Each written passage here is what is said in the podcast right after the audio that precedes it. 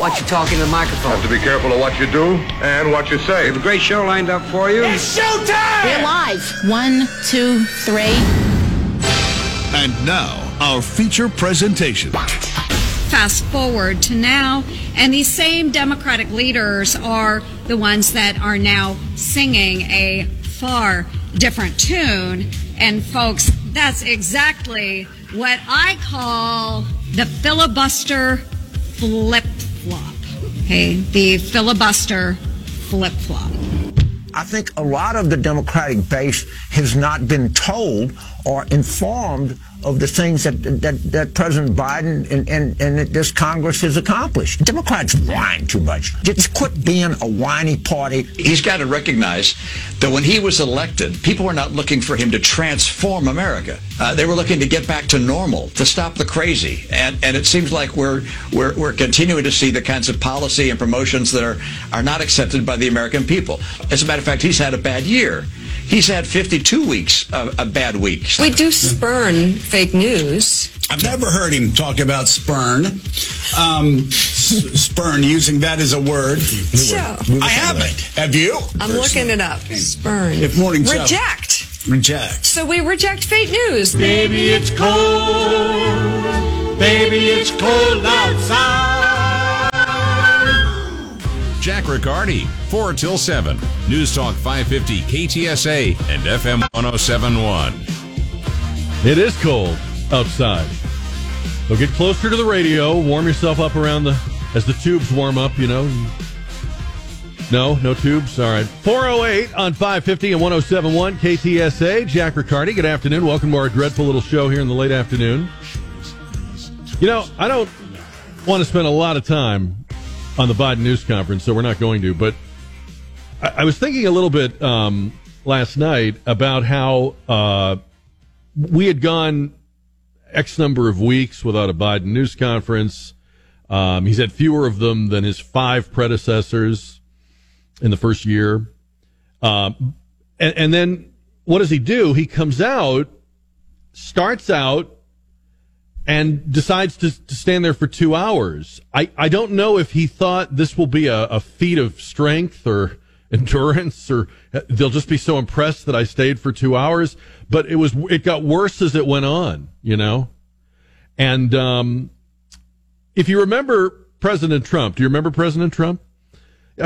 If you remember, President Trump was in front of the cameras every day and had a lot of Q&A with reporters. They weren't all formal news conferences. Often he would, he'd work that uh, rope line on the way to the helicopter or he'd, you know, do some walk and talk with them, uh, or the pool spray thing. But he was his own cleanup artist. So he, he, he was, he was verbose and he was bombastic and he was hyperbolic and he would, he would get things wrong and he would overpromise, but he was out there so much that he could fix his own, you know, mistakes or shortcomings. The problem here with Biden, I think, is you go these long periods where you don't hear from him at all, and then he comes out and does the two hour thing, and it's a mess. And he's not good at it because he hasn't been doing them. And I, I just, I, I really question the people around him. What, what were they thinking in letting this happen? And what are they thinking now about this strategy that 2022 needs to be the year of Joe Biden on the road, Joe Biden in front of more voters, giving more speeches, uh, appearing in more places? Do you really think that that would help? Do, do you really think that Democratic candidates, having watched or heard about yesterday, want him in their races, want him in their, you know, on their campaign appearances? Now, last night, the Senate did what everyone knew they were going to do. They had the vote on the, um, the two partisan election bills and two Democrats, Joe Manchin of West Virginia and Kyrsten Sinema of Arizona, kept their promises to preserve the filibuster and voted against uh, the changes. And until they cast those votes, I have to be honest with you, I was not sure that they would. I know for all the talk and all the rhetoric, I, I really wasn't going to believe it till I saw it. Well, last night we saw it. Now, I want to talk a little bit about this whole philosophy about election integrity and where it how, how you get election integrity. But first, um, one of the things the president said uh, that has been so controversial is that he was asked by a reporter, uh, speaking of voting rights legislation, if it isn't passed, do you believe the upcoming election will be fairly conducted and its results will be legitimate? Don, do we have that clip? Can we play that? Speaking of voting rights legislation, if this isn't passed, do you still believe the upcoming election will be fairly conducted and its results will be legitimate? Well, it all depends on uh, whether or not we're able to make the case to the American people that some of this is being set up to try to alter the outcome of the election. Okay, so his answer is his answer is it all depends, and what it depends on is whether we can spin what Republicans are doing. Now he gets another chance at the question later in the news conference. A different reporter uh, says, uh, "Hey, a moment ago you were asked whether or not you believe we'd have free elections and they would be legitimate. Uh, do you think that the results could be in any way legitimate?" Oh yeah, I think it could easily be illegitimate, says the president. I'm not going to.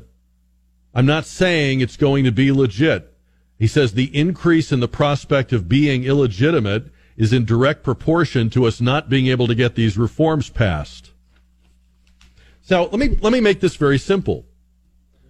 The message from the president and the Washington Democrats is if you want elections that are fair and results you can believe in, meaning votes count, all the votes that are legit count, fraudulent votes are not counted, vote ballots are not altered, etc.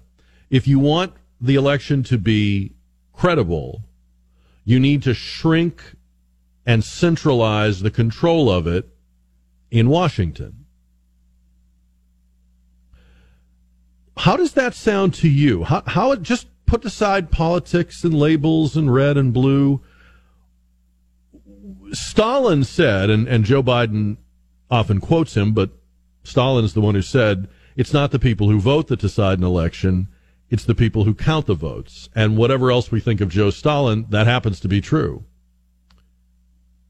It's the people who count the votes. So why would it be better to have fewer people controlling elections? Why would it be better to centralize control of the elections in Washington? Has anyone ever said the virtuous people are all in Washington or Washington is the most honest city in our country? Has anyone ever said that? No. In fact, if, if what you really care about is election integrity, and, and again, I define that to mean every vote that is legit counts, everyone who is a legitimate voter is able to vote, and no fraudulent or illegitimate or harvested or iffy or questionable votes are counted. If that's what you care about, you want to decentralize elections. You want to spread it out as much as possible. You want to have as many different people in as many different places involved. Think of it like a bank robber. If you were a bank robber, you'd want all the money to be in one bank. Then you could just rob that bank. The worst thing for bank robbers is if there's a lot of banks and they all have just a little bit of money. Because then, in order for him to make a living, he's got to rob a lot of banks. If you don't want an election stolen or overturned, you want the votes counted in a lot of places. You want them in states and counties and spread it out. You do not want to make it centralized. You do not want to consolidate it. I don't know how, if anyone just thinks of it that way, how you could possibly make any case for what they're trying to do right now. There is absolutely no rational way giving Washington, D.C. the power to govern or set election rules, which is akin to letting them count the votes, is a good idea. And it isn't even true that in the states that have passed election reforms, it is not true that those states have said, well, we're going to switch out all the people who count and make them Republicans. There's no provision in any of the states that I've looked at where that's the case. There's no provision for an official in that state to overturn the result of an election to say, well, candidate A got more votes, but we're going to, we're going to uh, give it, we're going to award it to candidate B. There's nothing like that in any of these states, including ours.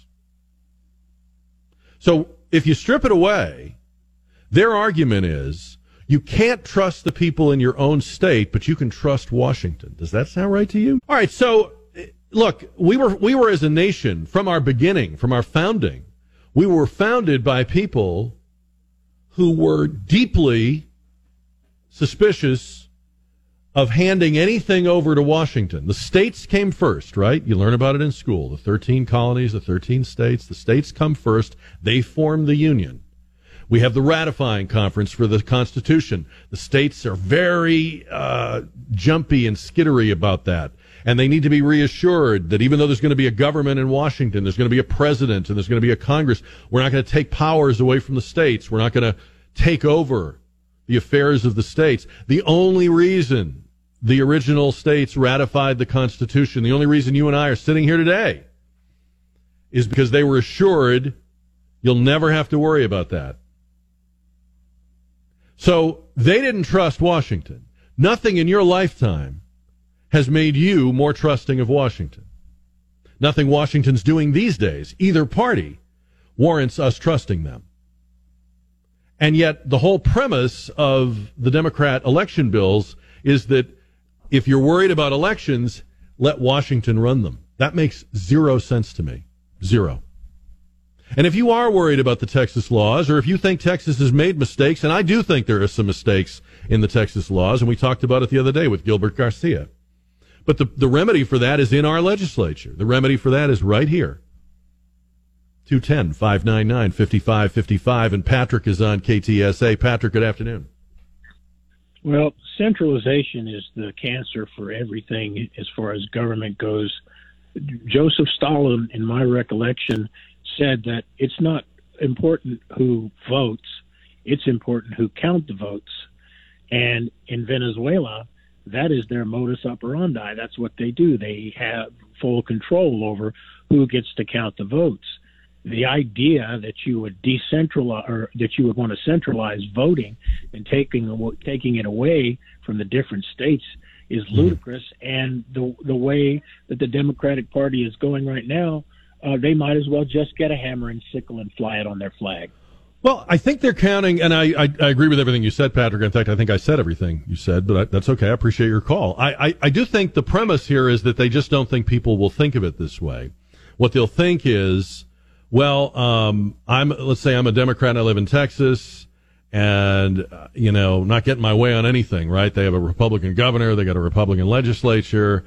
I don't like what they're doing. I don't like their policies. So I don't trust them. Therefore, who would I trust? Well, maybe, maybe the guys in Washington. But if you just stop and think, even if you are a Democrat here in Texas, if you just stop and consider how corrupt and crooked Washington's DC is, and if you know your history, and you know that we were founded with this, this don't do it mistrust of centralization, like Patrick said, um, they'd have no chance on this. And by the way, what happened last night was a bipartisan agreement to not do it. I don't know where I don't know where you come from, but where I come from, if something is voted on and garners the votes of Democrats and Republicans, that makes it bipartisan. Only Democrats voted for the Democrat election bills. Democrats and Republicans two Democrats, voted against them. The president also said uh, at his news conference, My plan cuts the deficit and boosts the economy by getting more people into the workforce. But every objective review, from the Congressional Budget Office to the Penn Wharton budget model, says the opposite, says that uh, the Build Back Better Act adds trillions to the deficit if its programs remain permanent and billions to the deficit if they don't. But if they don't remain permanent, then they don't work. If they are only in place for a year or two, they don't do even the things they promised to do.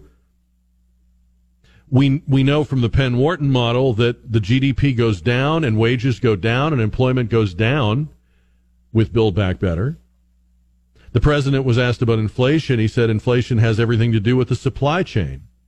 Well, the supply chain is broken, but that's not the only reason we have inflation. And you and I have talked about this. Inflation is always a function of government policy.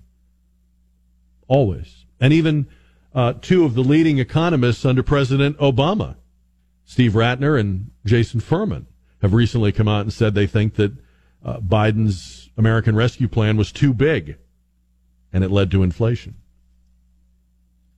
And then he was asked if, or he asked the question rhetorically, did any of you think that we would get to a point where not a single Republican would, would diverge, meaning break away and join me? And somebody reminded him, and it's a good point, you served under Barack Obama. You, you knew that radical left policies would consolidate and, and unite the Republican Party. You're also the successor to Donald Trump.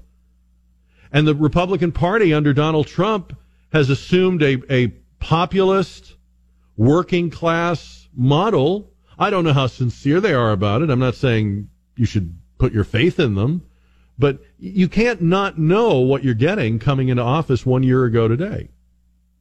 And he also glosses over when he says that the fact that there actually are Republicans and Democrats working together on a lot of things. I don't like all of it, but I, there's a lot of it going on. On immigration, on spending. There's a bipartisan group of House and Senate Republicans and Democrats that are trying to do a piece of election reform that actually does make sense. And it cleans up what's called the Electoral Count Act of 1887. It's not federalizing elections. It's not uh, doing away with the Electoral College. It's cleaning up something that's been kind of screwed up for about 140 years. And he was asked about the George Wallace Bull Connor comments. And he wiggled and wriggled and said, No, I didn't say that. Didn't you hear what I said? He even told a reporter, maybe you don't understand English or maybe you didn't learn English very well in school. But this was the quote from Joe Biden nine days ago in Atlanta. I ask every elected official in America, how do you want to be remembered? At consequential moments in history, they present a choice. Do you want to be on the side of Dr. King or George Wallace? Do you want to be on the side of John Lewis or Bull Connor? Do you want to be on the side of Abraham Lincoln or Jefferson Davis? He denied saying that nine days earlier, and they let him. Um, but, you know, the, the most interesting thing about yesterday was that they thought they could pull it off.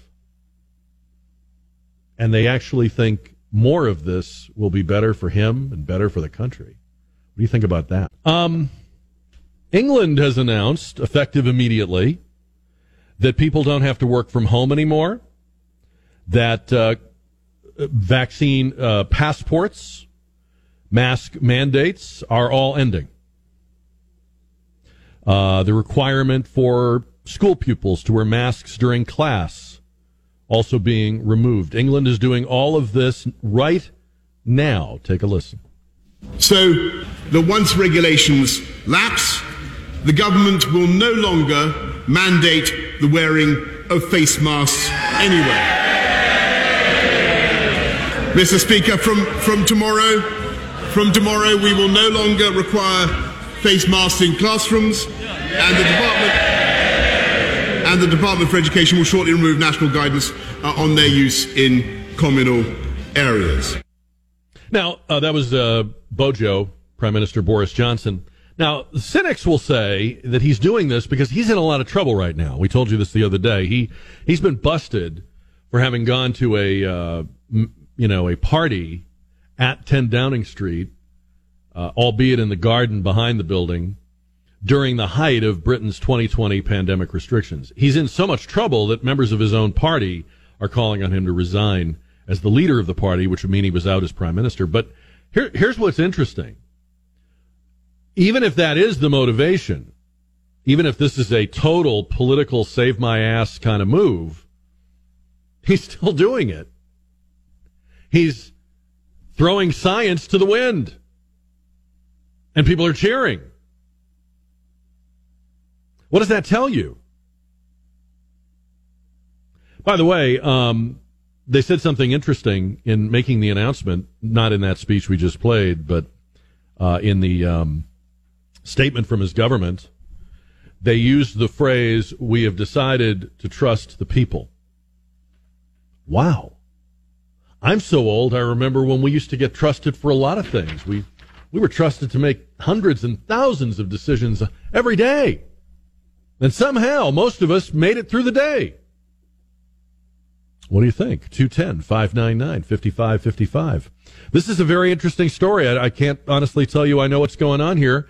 Uh, the FBI raided the home and the campaign office of Henry Cuellar today. They went into, uh, he lives in Laredo, member of the San Antonio congressional delegation. And they went in and, uh, Texas Tribune says they went into his home and then went into his campaign office. His statement from his office says that they are fully cooperating with any investigation. Uh, no one is quite sure what prompted this, but they took several large bags of stuff out, including computers and files. Went on all day into the night yesterday. I, I don't want to traffic in conspiracy theories, but it's hard not to wonder. Henry Cuellar is a Democrat, but he is a Democrat in the mold of Joe Manchin and Kyrsten Sinema. He is a Democrat that goes counter, contrary to the D.C. Democratic Party when it comes to his issues. So he's been calling out his his own party on immigration, for example. And it's hard not to wonder, given the weaponization of the IRS and the FBI, it's hard not to wonder if he isn't being punished or if he is being used to sort of warn other Democrats. Because now think about what happened last night. Last night, President Biden wasn't defeated by the Republicans, he was defeated by two Democrats. And you can imagine, right? You can imagine all the different um, levers and leverages and, and tools and and threats and deals. Imagine the things that were offered to and threatened against Sinema and Manchin. And they they did what they said they were going to do. They've been saying it for months, and last night they did it. If you're the Democrats today, you have to make sure no one else is getting that idea. No other Democrat. And think of all, how many Democratic Congress critters and senators there are in red or purple states who are now thinking, you know, the wheels are coming off. The guy looked like a train wreck last night. Uh, his agenda has stopped dead. His poll numbers are historically low. Harris's numbers are even worse. Think how many other Democrats are contemplating bolting. They're not going to leave. They're not going to join the Republicans. They're just going to start being mavericks and so maybe Henry Cuellar is sort of a, you know, it would be a shame if anything like this happened to you. Warning to them. 210. I don't know. I mean, on the other hand, maybe he did something. I, I really don't know, but it, I have to wonder about that, the way things are right now. 210 599 5555. Jack Riccardi on 550 and 1071 KTSA. Today is the one year anniversary of the president being inaugurated.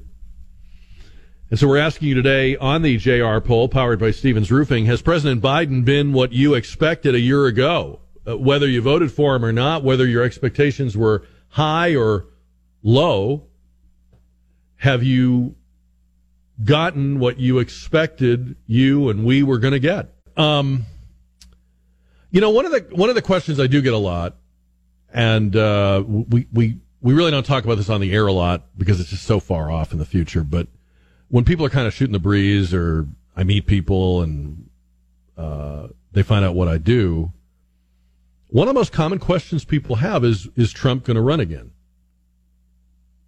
And I've thought about this. I think about it a lot because even though the 2024 election is a long way away, and you know, again, a lot could change. Um, the way things are going right now forces you to kind of peg your hopes on that election. So at times I'm sure that he's going to run. And then other times I'm sure that he's not going to run. But I've kind of come around to this thinking, and I want to hear what you think, but th- this is kind of where I'm at. If you want to know whether or not Donald Trump is going to run again, you have to know whether or not he thinks he is a shoo in Because Donald Trump doesn't just want to run for president, he wants to be welcomed on a big red carpet, right? He wants to be uh, given a, gilt edged invitation. And he might get it. That might be what Republicans decide they want. But when he gets sort of petty and takes shots at Ron DeSantis like he did the other day about the booster thing, that tells me that he's not really sure he can win the renomination of the Republican Party in 2024. And Ron DeSantis would be the reason he couldn't win it. I mean, there may, there will be other people who will run. There'll probably be a lot of people who run. But I think the way to the way to understand what he's doing is to gauge whether or not he thinks he can just get it. And if it's not a, if it's not a sure thing, if he's not looking at numbers that indicate, oh, you'll waltz right in. And I'm not saying that he wouldn't campaign. I know he'll do the rallies and, and so forth. He'll work, but he wants the party to come to him and say, you were right. We're sorry we, we won't even, you know, just please take it. And I don't think that's going to happen. And he gets very resentful of Republicans that are not deferential to him. And Ron DeSantis, I guess, in his mind, is not deferential to him. You know, I think there'll be a lot of gratitude, and there is a lot of gratitude for what he did. He's given Republicans a new model for their party. It's kind of a um, multi ethnic working people party.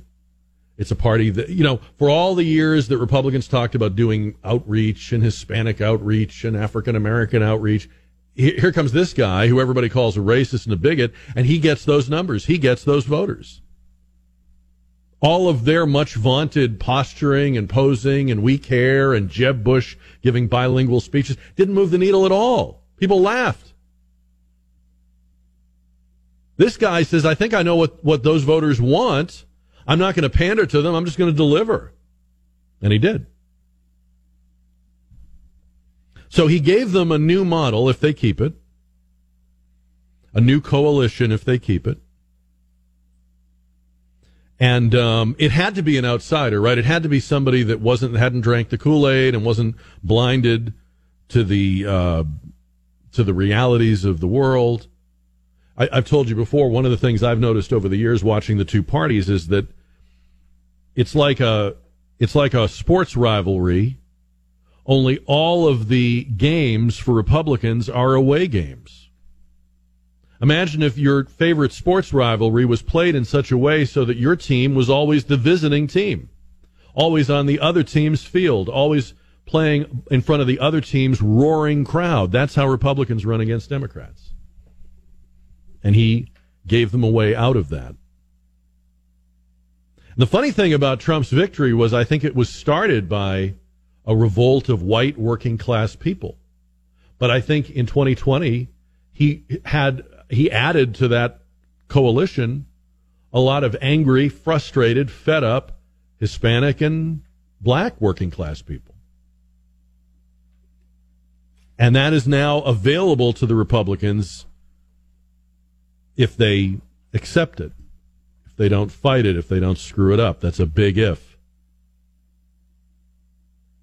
And they have to fight the the battle on the pocketbook issues. So when you heard the, the Washington press corps yesterday talk a lot about Ukraine, I'm not saying that's not important or it's unimportant or that international affairs don't matter, but that just shows where their heads are at. They, they have comfortable lives. They're not as interested in inflation or gas prices or grocery prices because they're not paying them. But the Republicans have to not just fight the culture war, but they have to they have to fight the war on the economic issues because that's propelled this new look or this new coalition of the Republican Party. And um, they have to be willing to do things and go places and take positions that are not considered traditionally Republican positions. And they have to be commonsensical about it. And um, I don't think, unless he sees numbers that are shoo in, it's you know, all over but the shouting. Unless he sees those numbers, and I don't think he will, I don't think he will run.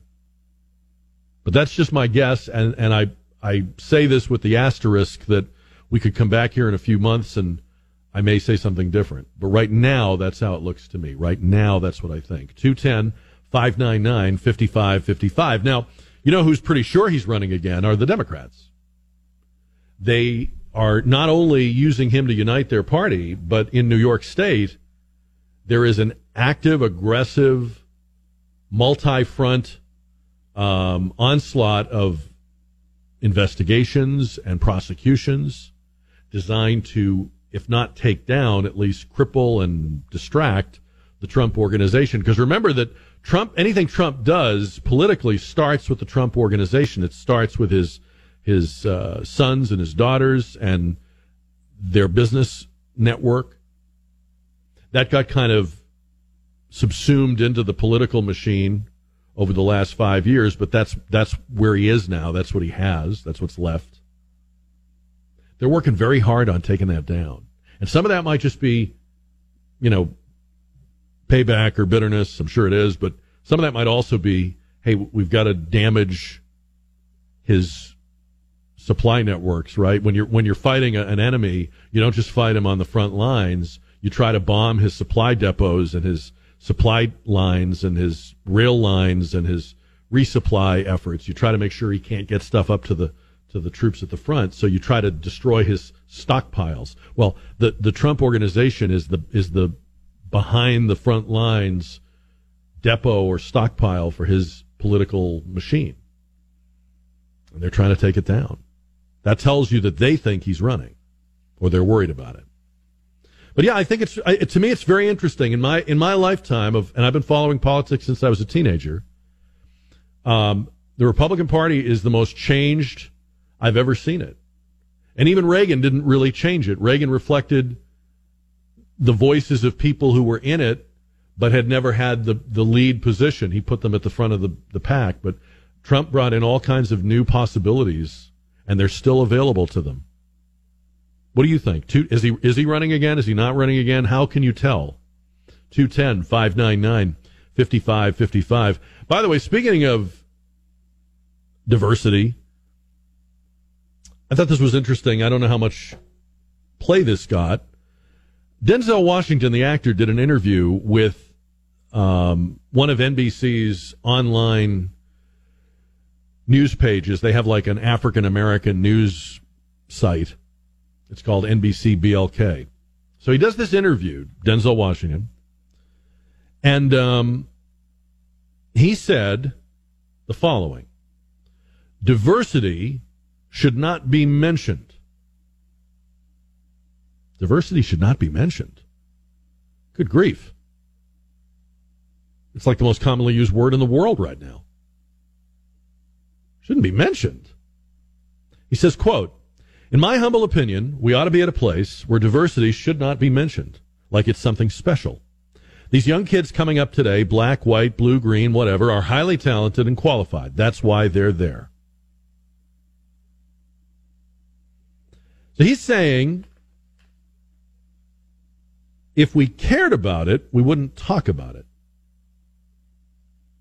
And we wouldn't be fixated on the superficiality of it. And you know what that made me think of right away? And I don't know if you've noticed this or not. And I'm not trying to, look, I'm not trying to pick on anybody or start a fight. I'm not bringing this up because it bothers me or anything. When you watch television, have you noticed how self consciously and almost religiously ad agencies are casting black actors and actresses in every commercial for every product? And don't get me wrong, I, I don't care and I don't mind. There's probably a lot of people getting work who couldn't get work before, so that's great. But I, it's so over the top, it's comical. I mean, it's fun. I, I it, you almost have to laugh. They've they've gone so far in the direction of not wanting to appear undiverse that they have eliminated diversity the other way. You're, you're lucky to find a white face on television. It appears that no one white is buying insurance or going to banks or checking out the new cars or a- any of that. And again, this is not me complaining. I, it doesn't it doesn't matter to me. And I'm not saying it needs to change, but I think it's what Denzel Washington was talking about. There's something very fussy and superficial when you overdo it. So, if we think in the past we were insufficiently diverse, you correct that. You bring it back into into line or uh, whatever line you think it should be. But when you go totally the other way, it just looks sort of insecure and desperate.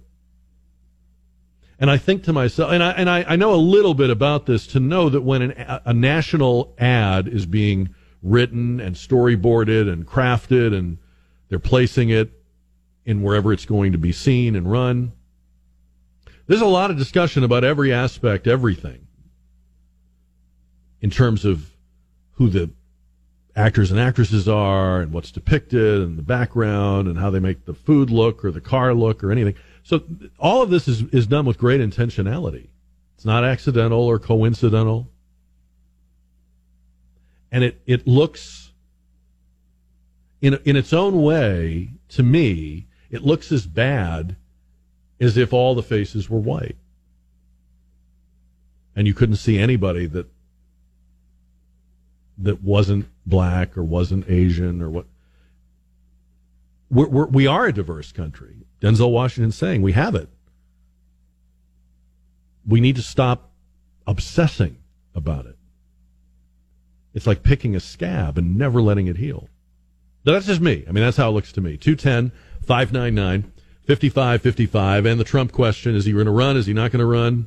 Uh, what's your theory? How can you tell? We'll talk about those things and many other things and your votes in the JR poll 210 599 5555. Kind of curious to know what you think about this announcement from the British government, too. Just wholesale, we're canceling all the uh, nationally government mandated uh, COVID uh, restrictions and mandates, um, doing that all at once. We're done. Are they caving? Are they trying to save the political fortunes of their prime minister and his party? Are they are they are they realizing people are at the the end of this? People won't do it anymore. We better stop giving orders that people aren't going to, uh, you know, obey.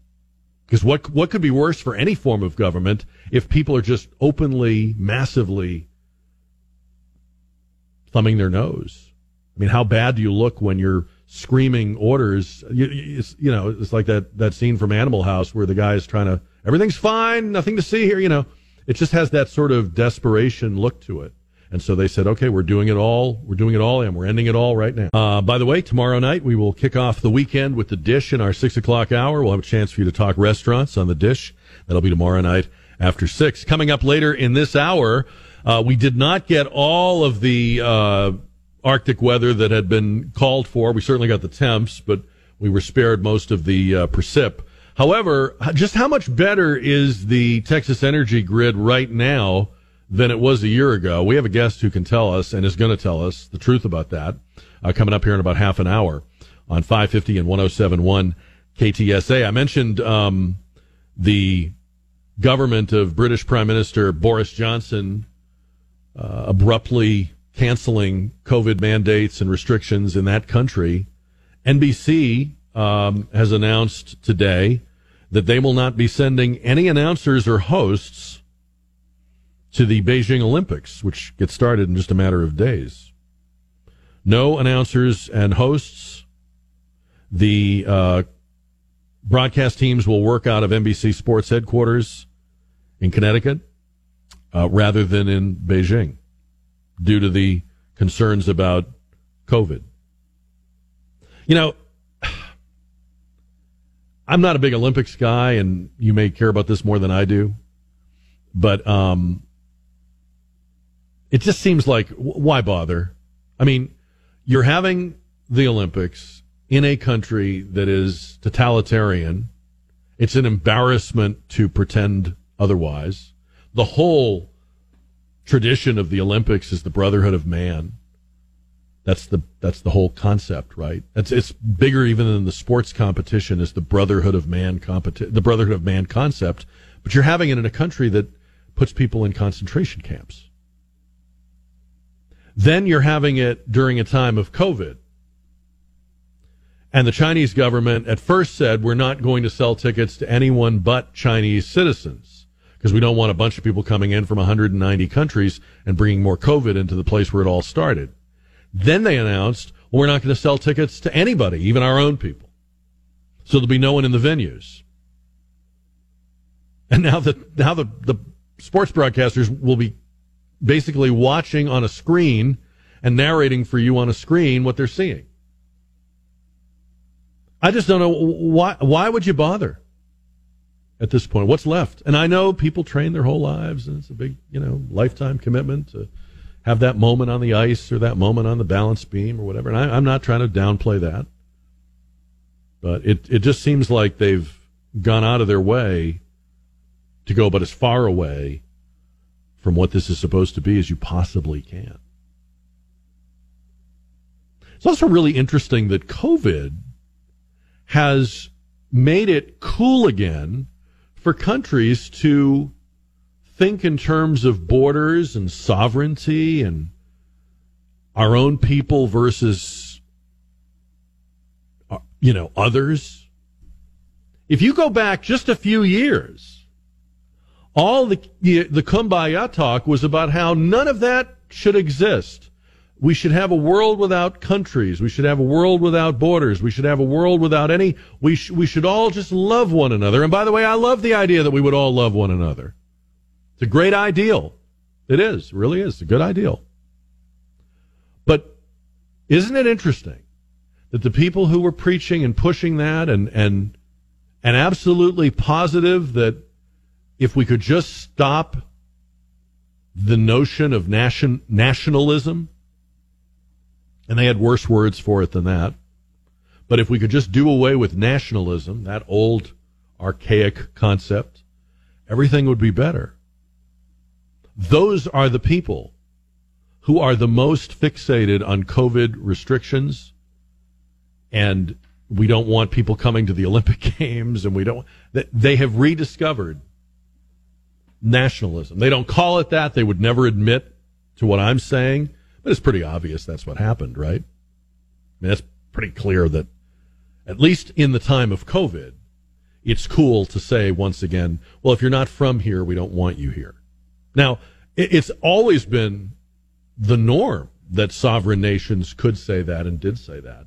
And by the way, immigration policy in, in most of the world is a very subjective thing, meaning you pick and choose, you play favorites, you think in terms of your own interests.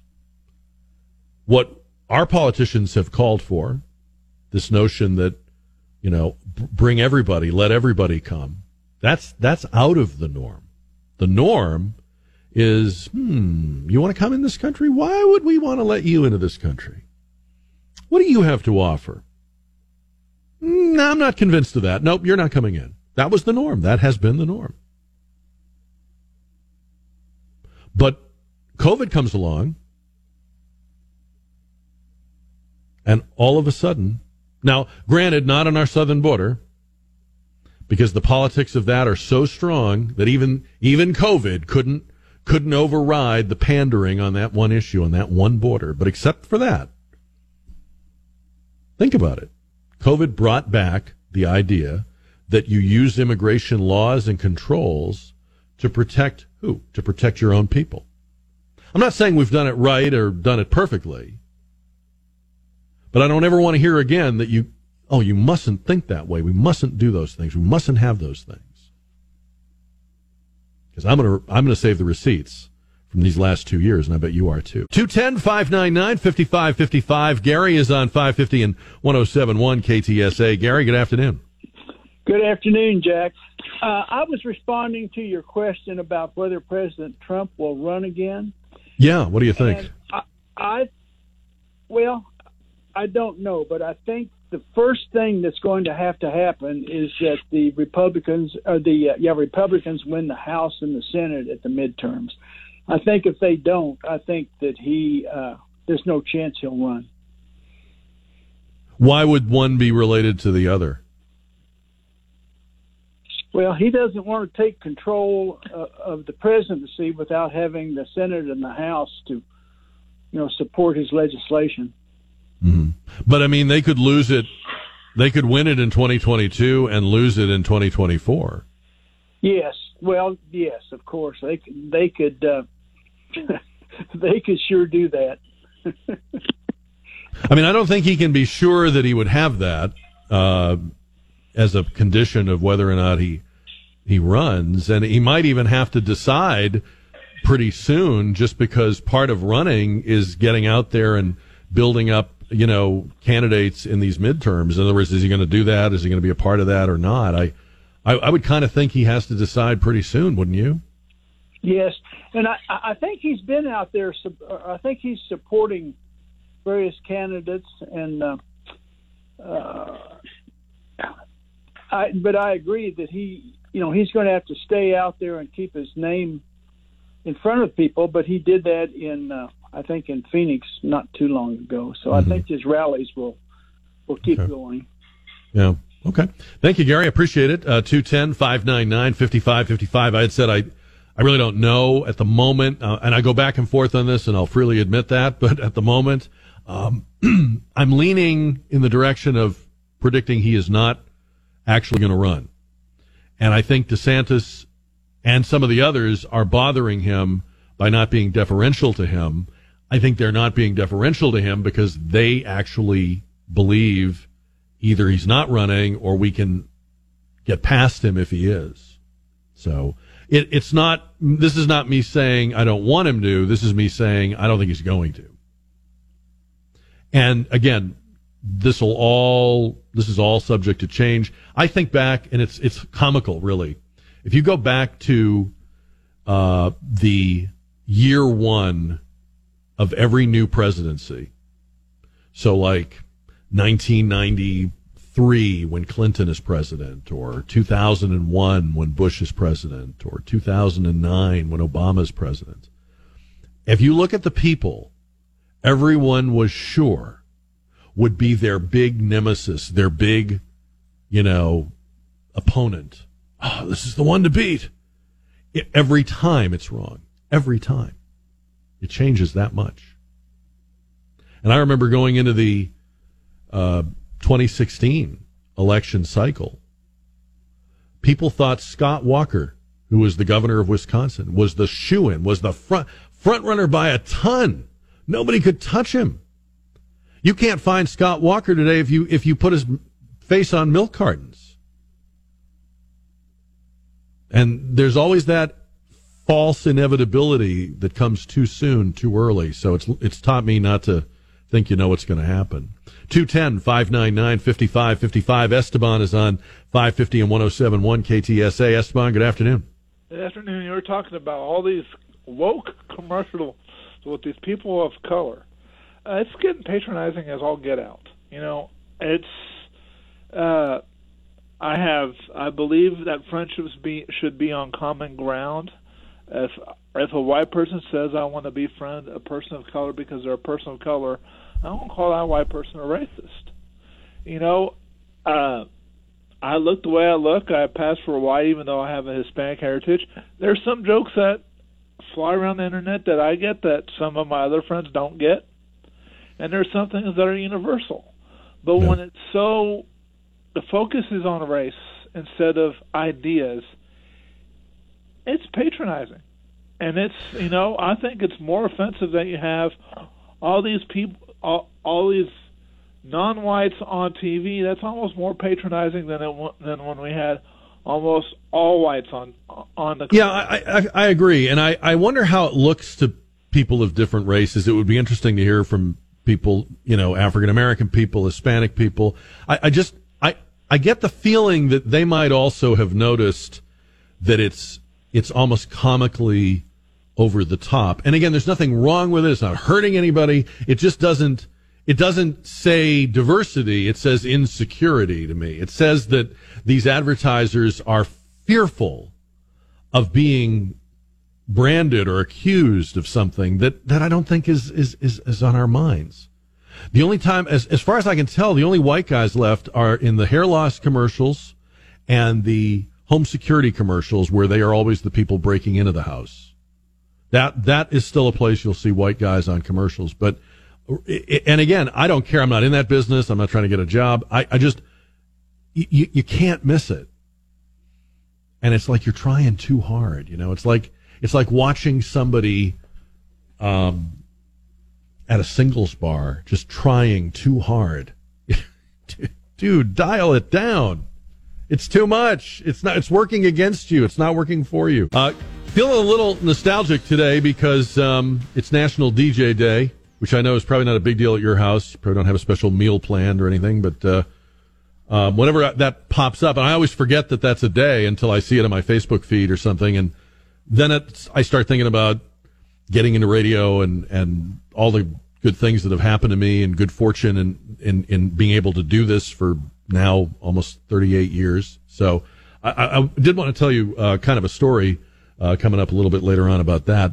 We're getting your votes in on the Stevens Roofing JR poll at 210 599 5555. And when we got the forecast for this weather event that we're having, um, it put me in mind, as I'm sure it did you, of this past February and um, not only what happened, but all of the. If you could bottle all of the hot air from politicians and utility executives about how they were going to make changes and wake up and it'll never happen again and we're going to be so totally freaking ready next time, you could warm the state just with that. But are we really better off than we were a year ago when it comes to the energy grid? Our next guest knows. Jason Isaac is a former state rep, now the director of the Life Powered Project at the Texas Public Policy Foundation. He's been on our show many times to talk about Texas energy issues. And Jason Isaac, it's great to have you back and good evening to you. Hey, good evening. It's great to be back on the show. I hope you're uh, safe. It looks like we're getting a little inclement weather here in central Texas. We are. We are. Hopefully, uh, it's going to be on the lower end of what had been expected or forecast. But um, I'll put the question to you straight. If we were to get the conditions of last February, has anything materially changed with the Texas energy grid and how much?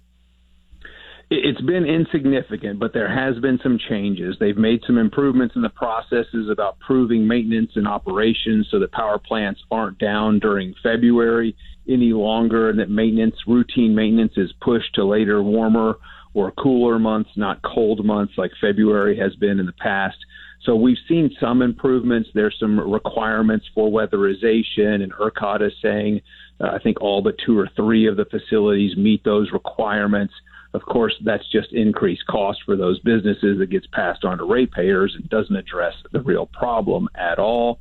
And there's also been some improvements about on site fuel storage, uh, which is one of the things that coal is great for. We burn it and produce good, clean electricity here in the United States because of pollution control technology, although it's still demonized because the climate industry, the climate cult, uh, are just absolutely opposed to human flourishing and they're trying to kill coal at every chance they can, and they've been successful there in San Antonio.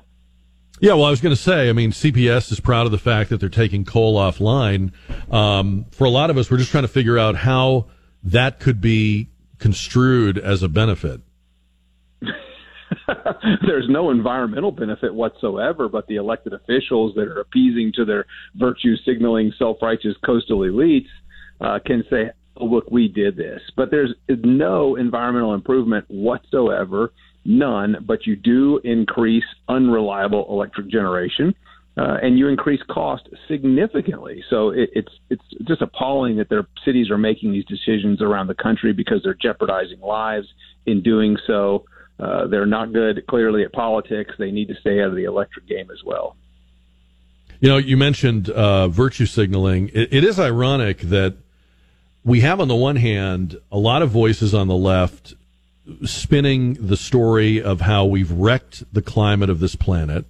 We've so badly damaged it that weather is now uh, chaotic and unpredictable. But then in the next breath, advocating for less predictable and reliable, uh, you know, energy uh, generation. So I, I guess if, if they believe their own sermon, wouldn't their behavior be different? Wouldn't they be advocating for things that would keep people safe? Oh, they'd be advocating for nuclear energy, but they're not doing that at all because it doesn't fit their control narrative. And nuclear produces good, clean, dependable, reliable, affordable electricity.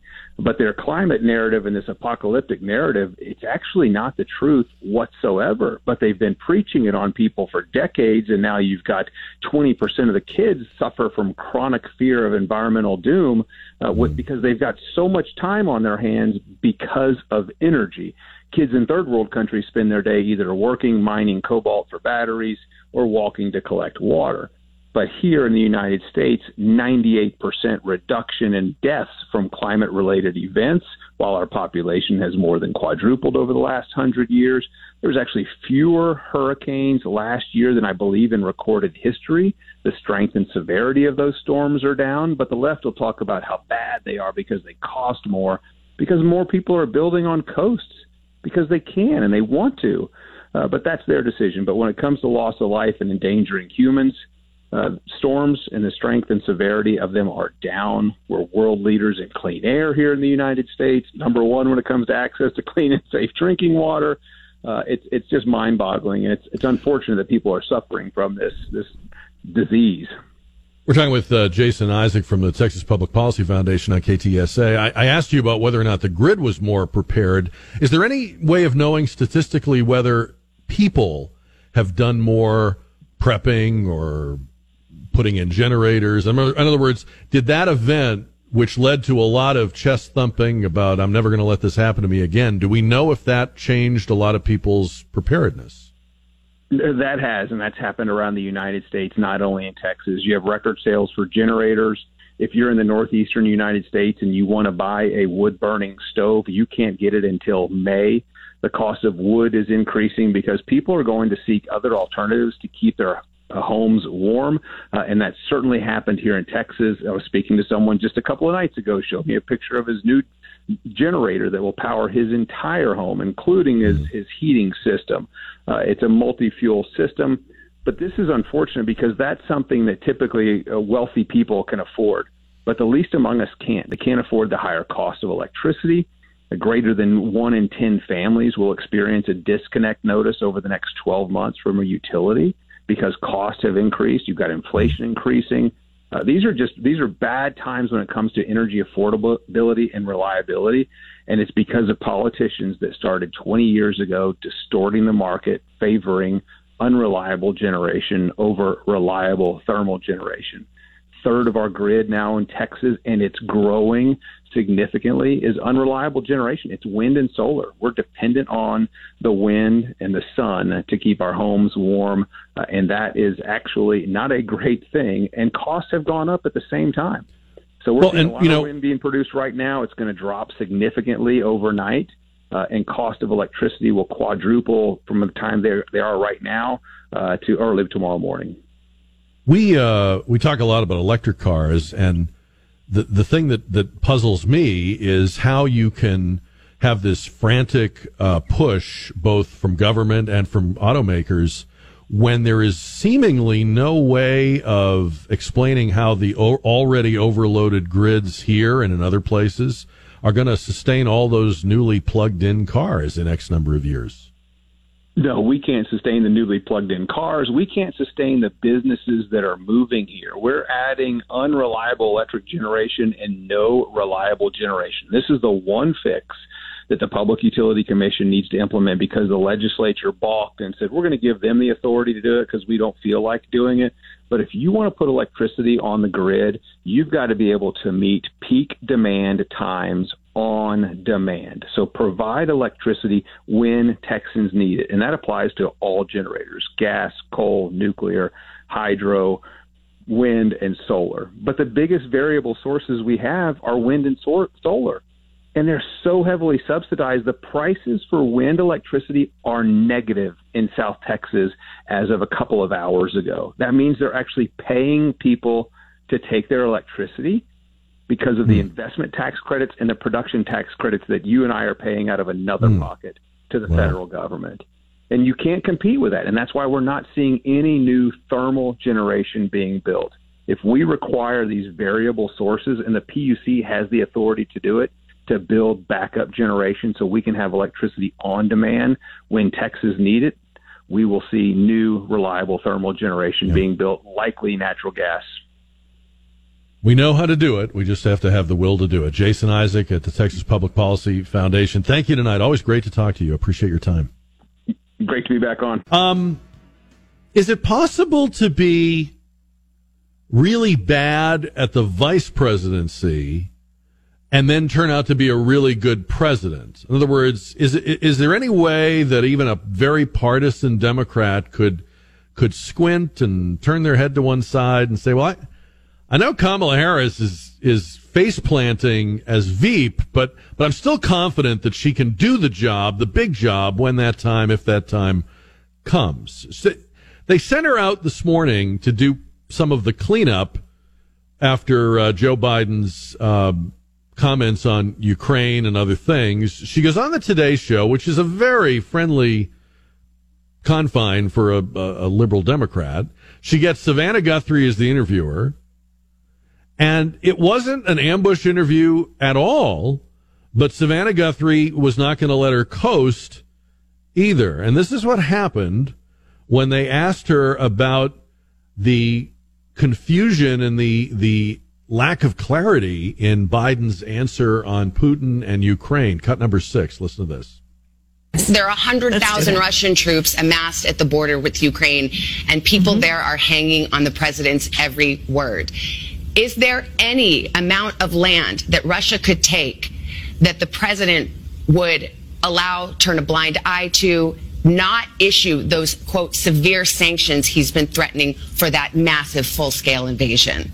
Our interpretation of any country, in this case Russia and Vladimir Putin, d- denying or violating the sovereignty and territorial integrity of Ukraine will be interpreted as aggressive action and it will be met with a cost, a severe cost, period. The, the president said yesterday, among other things, that he thinks that Putin probably will invade Ukraine. Later, he said he wasn't sure, but he said he probably will go in. Is that, for all intents and purposes, acknowledging that this threat of severe sanctions that the administration has made is having no effect on Putin? That he's actually not deterred by it? Well, I, I'm not going to psychoanalyze uh, President Putin of Russia, but I will tell you this: it is clear to us that that the, the decision is probably in his hands, and we are prepared to take appropriate action based on whatever he decides to do. Mm. Um, I, I, I, and it was funny because they got into a real sort of talking over each other, and uh, you didn't really hear it in that clip. But in other words, they they kind of got they kind of got testy, where uh, Kamala Harris did her. Please let me finish. Are you going to let me? Fin- Are you interested in my answer? You know that kind of thing. I um, again, I, I know people have much bigger things on their plate, and I don't think most Americans are are fretting over Ukraine at the dinner table, but it it is remarkable. It is remarkable to um, hear the president of the United States sort of say, "Well, if it's not an invasion, invasion, it's just a little bit of an invasion." And then, yes, the the, the follow up question from Guthrie about, "Hey, the the threats you're making or the things you're suggesting will befall them." Are not making any difference is true. So you can say, well, Ukraine, Schmukraine, I'm not interested in that. But it, it does speak to the bigger point. Right now, for a country that is certainly the world's most militarily powerful, right now, we are being sized up as not willing to or able to or united in uh, using it. And I'm not suggesting, uh, don't get me wrong, I don't think we should have a war over Ukraine. Th- this is a whole big discussion that we would have to have about how we even got into this situation, about whether or not there should still be a NATO. But while you have those things, isn't Vladimir Putin showing the world that uh, NATO is irrelevant to him?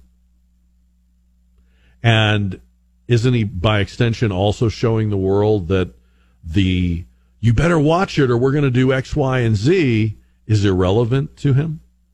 And that's where you do have to start to worry because he's not the only one noticing that right now the tools that this president is willing to take out of the toolbox aren't deterring, aren't cowing anybody.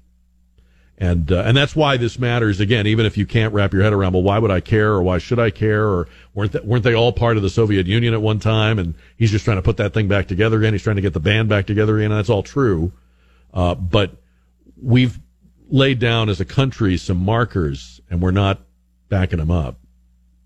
That's to be worried about. Today's the one year anniversary of the president being sworn in. And uh, has Joe Biden uh, been what you expected a year ago? And and that that's something that you can really answer from any perspective. You voted for him. You voted for Trump. You didn't vote for either one of them. You you love Joe Biden. You dislike Joe Biden. I mean, has he been what you expected? And um, I'll, we'll talk about that, and we're going to see how you voted tonight on the poll right before the end of the hour. Uh, today's also National DJ Day. National DJ Day. I, I read up about it. It it really came about to commemorate the the guy who was first given the acronym or the moniker of being a DJ or a disc jockey. Uh, and that was a guy named Alan Freed, who many people think, I'm not sure it's provably true, was the first kind of modern rock and roll radio disc jockey. But he's certainly one of the first. Although it's interesting, I read I read an article about how in 1909, radio's 100 years old, basically. Okay, commercial radio, over the air AM radios is about 100 years old. This station is 100 years old. There's some stations that marked their 100th year last year, but it's about 100 years old. Um, but in 1909, when radio was still experimental and just a technology being played with, there was actually a guy who was testing the distance over which these signals could travel. And he had a kid sit in a room and play recorded music. His name was Roy Newby. So maybe Roy Newby was really the first ever disc jockey, just that nobody could hear him. He didn't have bumper stickers, so he didn't have a Instagram page. So who cares? Um, I mentioned at the beginning of the week we we learned over the weekend that a man named Michael Jackson had died. Not that Michael Jackson, but this Michael Jackson was a radio talk show host for many, many, many years, mostly in Los Angeles. He was on KABC, which was at the time the, the biggest talk station in the country. In fact, at one point, Michael Jackson was the number one billing, meaning the most lucrative radio show in the country. And KABC was the most lucrative radio station in the country. Uh, he was on KABC for 30 something years. He had this incredible career not only in Southern California, but then ABC built a talk radio network pretty much around their KABC lineup and around Michael Jackson. He was by far the most popular one of their syndicated hosts.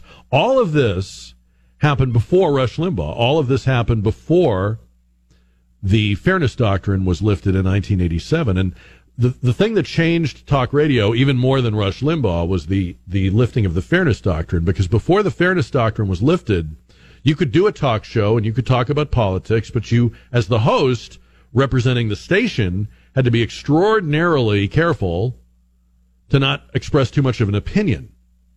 And I remember growing up listening to talk radio and it was often about recipes or movies or uh, dating advice. The reason for that is that those were things that couldn't get you in trouble with the FCC and with the Fairness Doctrine. When the Fairness Doctrine went, you could do a show where the premise of the show was I'm a conservative, I'm a liberal, I believe in the Republicans, I support the Democrats, et cetera, et cetera, and not endanger your employer's FCC license. Michael Jackson started before even all that.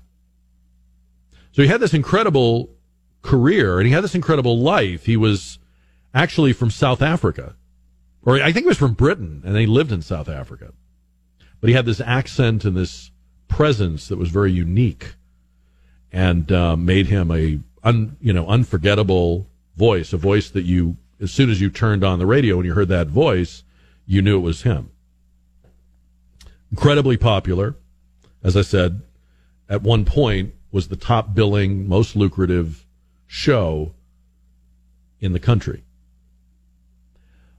And I was thinking about him this week, and I was thinking about a guy like him that I, I knew and I grew up listening to. So he was in Los Angeles. This guy, David Brudnoy, was in Boston.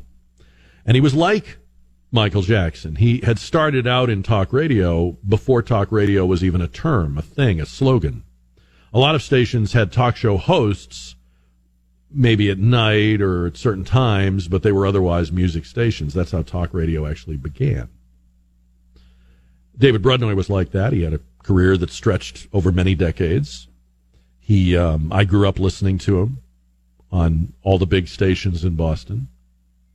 He, um, like Michael Jackson, was had a very distinctive voice, sounded very intelligent and um, well read.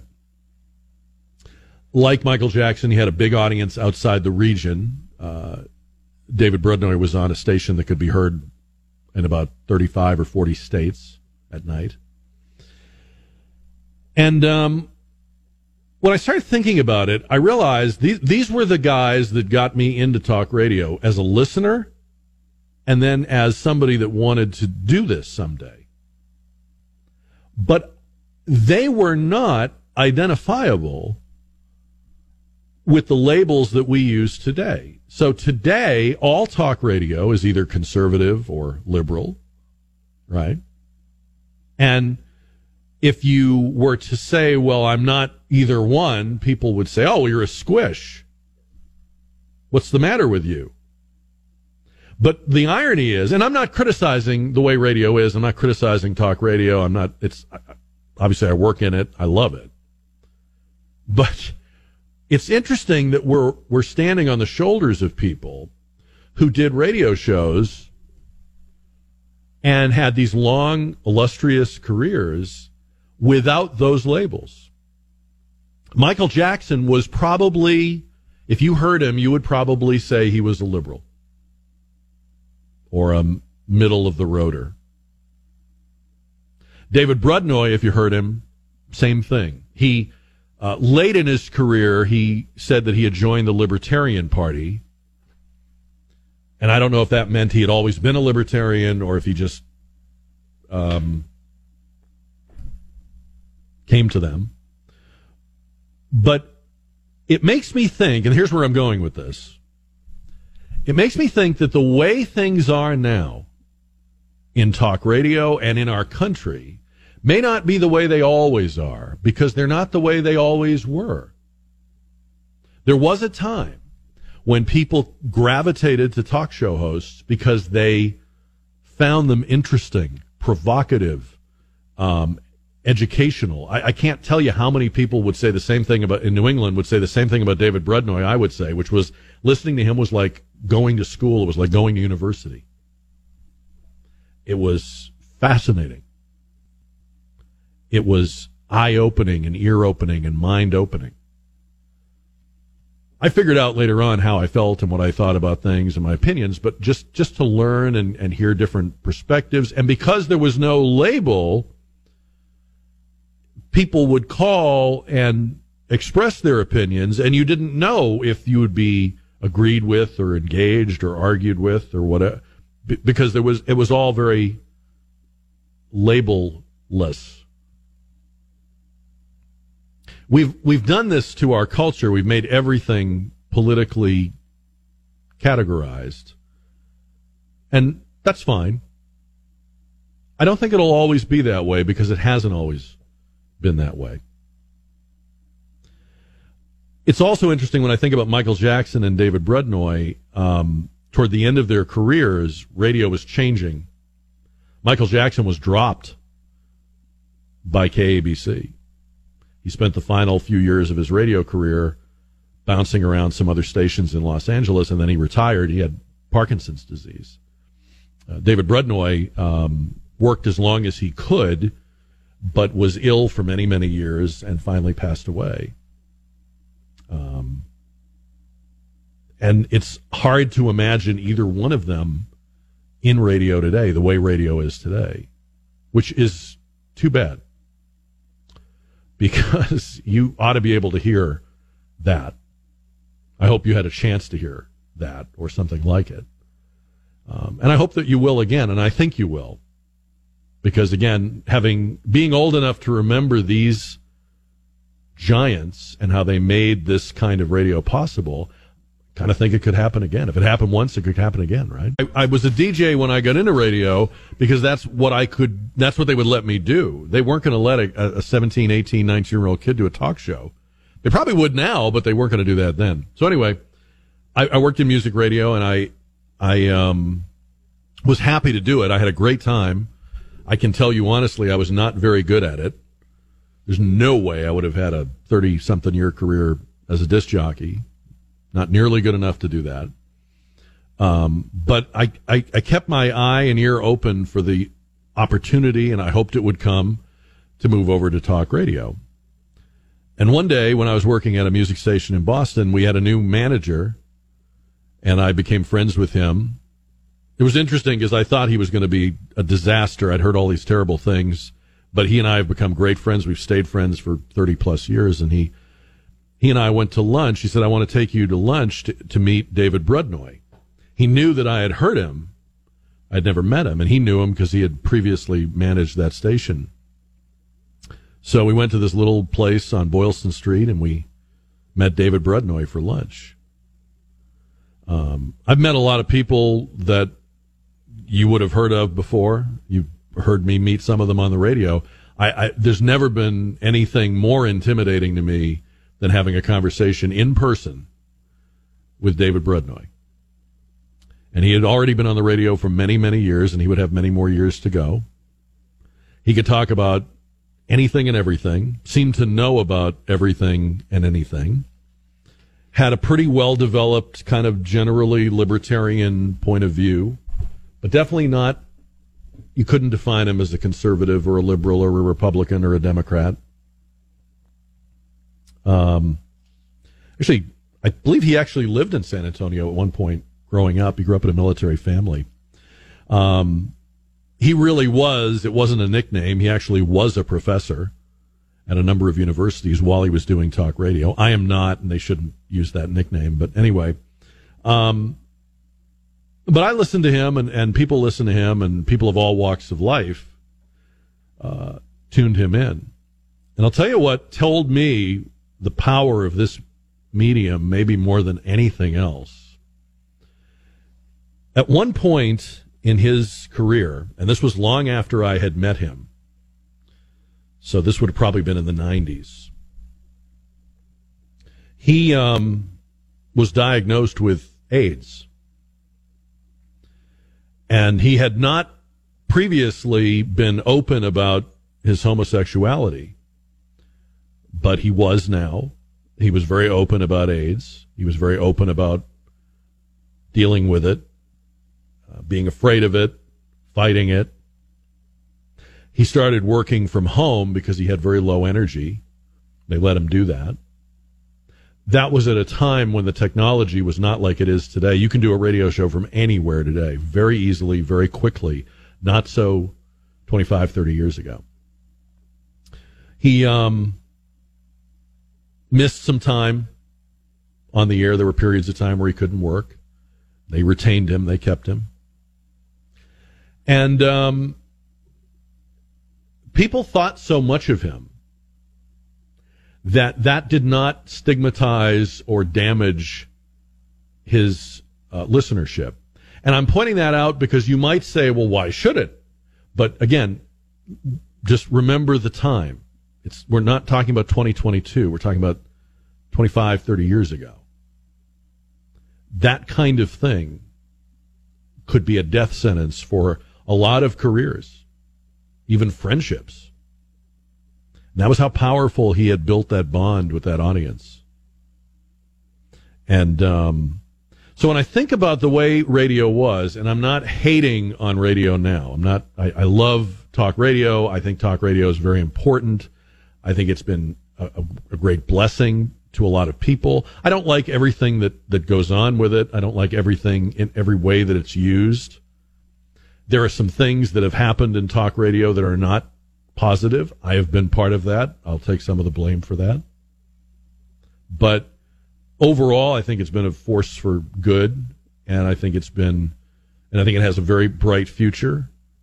I'll pat myself on the back a little bit and say that I'm one of those who is not surprised at how strong and dominant it's become. I always thought it could be bigger than it was back in the day when it was just at night or just on one station or what have you. I always, I always thought it had a bright future. I always thought it could be the biggest thing in radio. It was the biggest thing for me as a listener to radio. So its its success and its growth hasn't really surprised me. But but again, I think I think we stand on the shoulders of people who built a, an audience and held it without the the needing to be in categories and labels and so forth that we seem to do now. And I think we could eventually see that happen again. So stay tuned to that for that.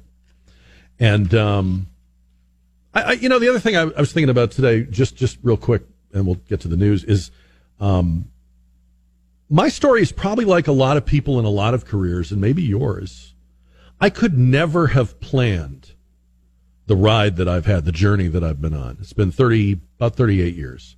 I, I could not have said to somebody back when I was getting started, well, this is how it's going to go, or this is what I think is going to happen, and then I'm going to do this, then I'm going to do this, and it will lead to this and lead to that. They'd have thrown a net over me. They said, you're, you're delusional. And even in my own private ambitions and ego, I, I never thought I'd get to do the things I've been able to do and been allowed to do and am allowed to do. So you never know. You, you, you can feel like you're up against the limitations of where you're at in your job or your career path, but you really never know. There is a plan beyond whatever plan you have. There certainly was for me.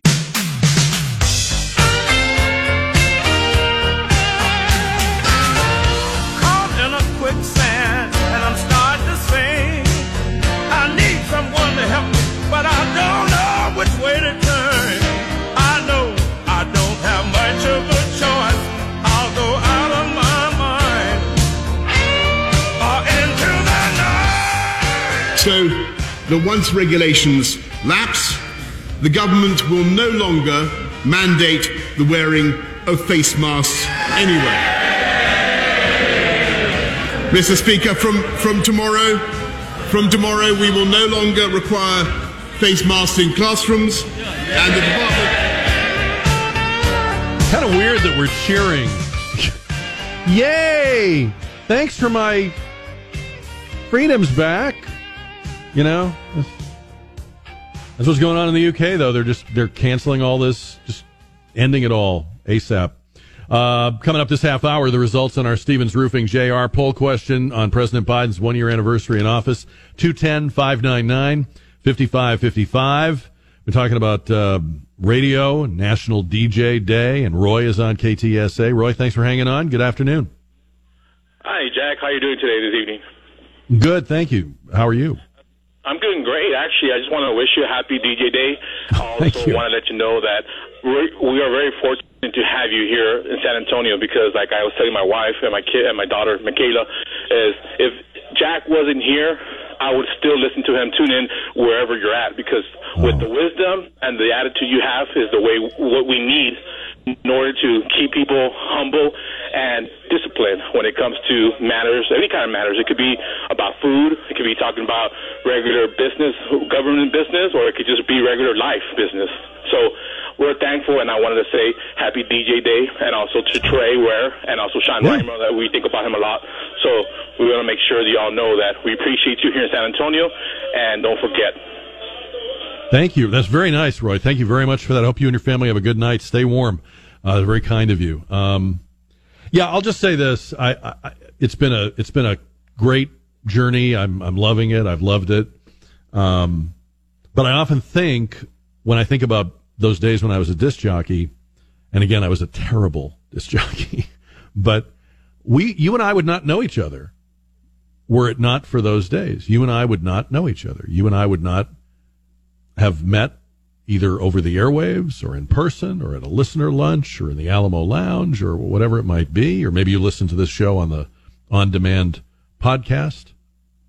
Um, all these relationships, friendships, connections, conversations, all the things I've learned um, would not have been possible without the days when I was a crummy disc jockey, and and and uh, and then just took a, a flying leap at the first chance to get into talk radio. And the funny thing about getting into talk radio, even that was kind of crazy quilt because I I took a job with a station that was it was this giant AM radio station that is celebrating its 100th anniversary right now. In fact, I'm doing an interview with them next week to mark the 100th anniversary. But um, they were transitioning from still playing music. They did news and traffic and weather and they had it all and they had talk on at night. But during the day, the hosts would play music, but also talk about what was going on in the world and take some calls. We, when I went over there, the Gulf War was happening and they realized this is the moment to, to transition and become a news talk radio station rather than this station that still plays some songs. So they hired me because I could do both. I could, I could be a disc jockey. They were still playing the music. I would be comfortable with that, but I could also do some of the elements of taking calls and interviewing people and stuff like that. So I had that opportunity only because they were in this kind of mixed up, like a foot on each side of the fence kind of thing. You know, that they needed somebody who could kind of do both, and I could kind of do both. So went over there and did that, hoping hoping that they were going to keep their word. We really were going to swing this thing all the way over to talk radio, which eventually we did. Took a couple of years, but they did. And um, and so that's how it started. And um, but I, I had the opportunity to hear people do a kind of radio that isn't being done anymore, but still is the basis for what we are doing. So the the fact that there are so many talk radio spoken word stations, I mean, I'm including now sports talk and all these, that, that all exists because of people like Michael Jackson, David Brudnoy, many others. And if you think about radio being about 100 years old, okay, divided into threes. So the first third of radio's history, radio was used kind of now the way we use television. It was a lot of entertainment programs. It was soap operas and westerns and variety shows and quiz shows and Kraft Music Hall and you know tons and tons of early television shows originated as radio shows. So the first third of the radio of the history of radio was that. Then the next third was the era of the disc jockey, the era of Elvis and the Beatles and playing, you know, playing recorded music, not performing music live on the radio, but playing recorded music and making the hits and keeping people entertained between the hits. And then the last third of those 100 years has really been the heyday of spoken word radio. So talk and all news and sports. And it'll be interesting to see what the next chunk, you know, is, what it will be. How, how, how will it change? I'm very optimistic about it. I'm, I'm very bullish on this. And, um, it's going to be interesting to see. And, and a lot of the things that I just described, uh, were things that just happened. Nobody engineered them, made them happen. I doubt there was anyone, maybe there was, but I doubt there was anyone that absolutely foresaw all this. So, you could put the best minds on it and they wouldn't really be able to tell you for sure what the next 10 or 20 or 30 years are going to bring. But I'm, I'm interested to see it. And I hope I can hang on to a little bit of it as well. Um, on the JR poll, powered by Stevens Roofing, has President Joe Biden been what you expected a year ago? A year ago today, he took office. Uh, has this been what you were hoping for, fearing, dreading, etc. 65% said yes. This is the Joe Biden I was expecting. And again, that may be comprised of people that are happy about that or not happy about it. 65% yes, this is what I expected. 35% no. Not what I was expecting. I wonder what they were expecting. Hmm. Anyway, tomorrow a new JR poll will get started at 4. You can always find the JR poll at ktsa.com. Remember, we talked, uh, I guess it was a night or two ago, about something you have a ridiculous amount of. And one of the things people have a lot of from their youth or what have you is comic books. And I was telling the story of how my mom threw all our comic books away because to her generation, yeah, this was after we grew up and moved out. You know, you, your parents will say, when you move out, your parents will say, if you have, if they have a big enough house, they'll say, box up your stuff. We'll hang on to it for you until you're ready for it or you want it or you need it. But we know that when you first start out on your own, you're in a tiny apartment. You don't have room for it. So they did that, but then they periodically culled what they were holding. My parents were not like a, you know, do it yourself storage place where you put it in there and it's good. So they got rid of the comic books. I, I, I was thinking of that because I saw this story, a single page of a 1984 Spider-Man comic book just sold for 3.36 million dollars. Not the book, a page. The artwork from page 25 of Marvel Comics Secret Wars number 8 featuring the first time that Spider-Man wore a black suit. The record bidding started at around 300,000, eventually going past 3 million at an auction at a comic event in Dallas. One page. And by the way, the comic book was from 1984. I'm sure we had some comic books from 1984, Mom. So just saying, we'd all be set for life. Haven't done that. Um, this is kind of a weird story, but I got to bring it up because it's it shows you how we're not all one country. You know, there's there's vast differences from region to region in this country. Dateline Philadelphia. A man in Philadelphia shot three men and killed one from his house while they were attempting to steal his car Tuesday.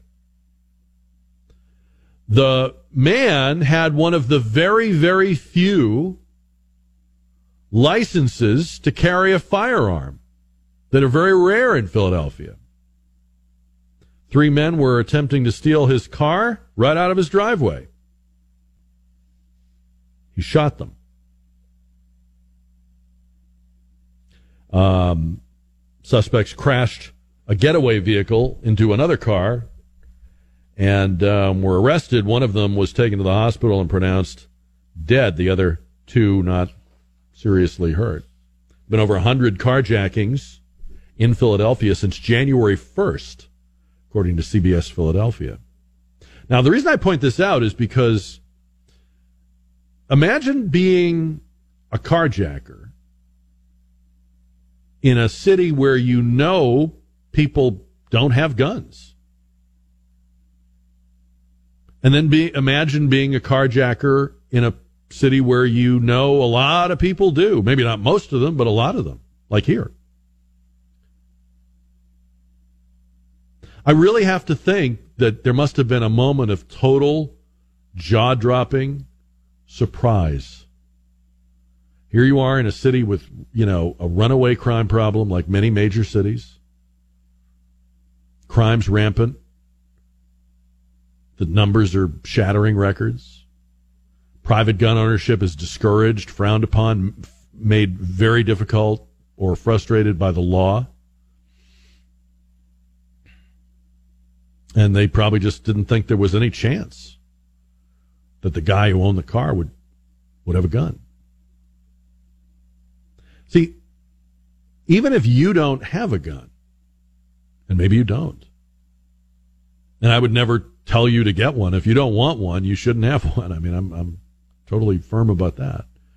But do you realize how protected you are just by the expectation or the calculation that, well, in this in this city, in this state, a good chance the the victim, the target of a crime, will have a gun.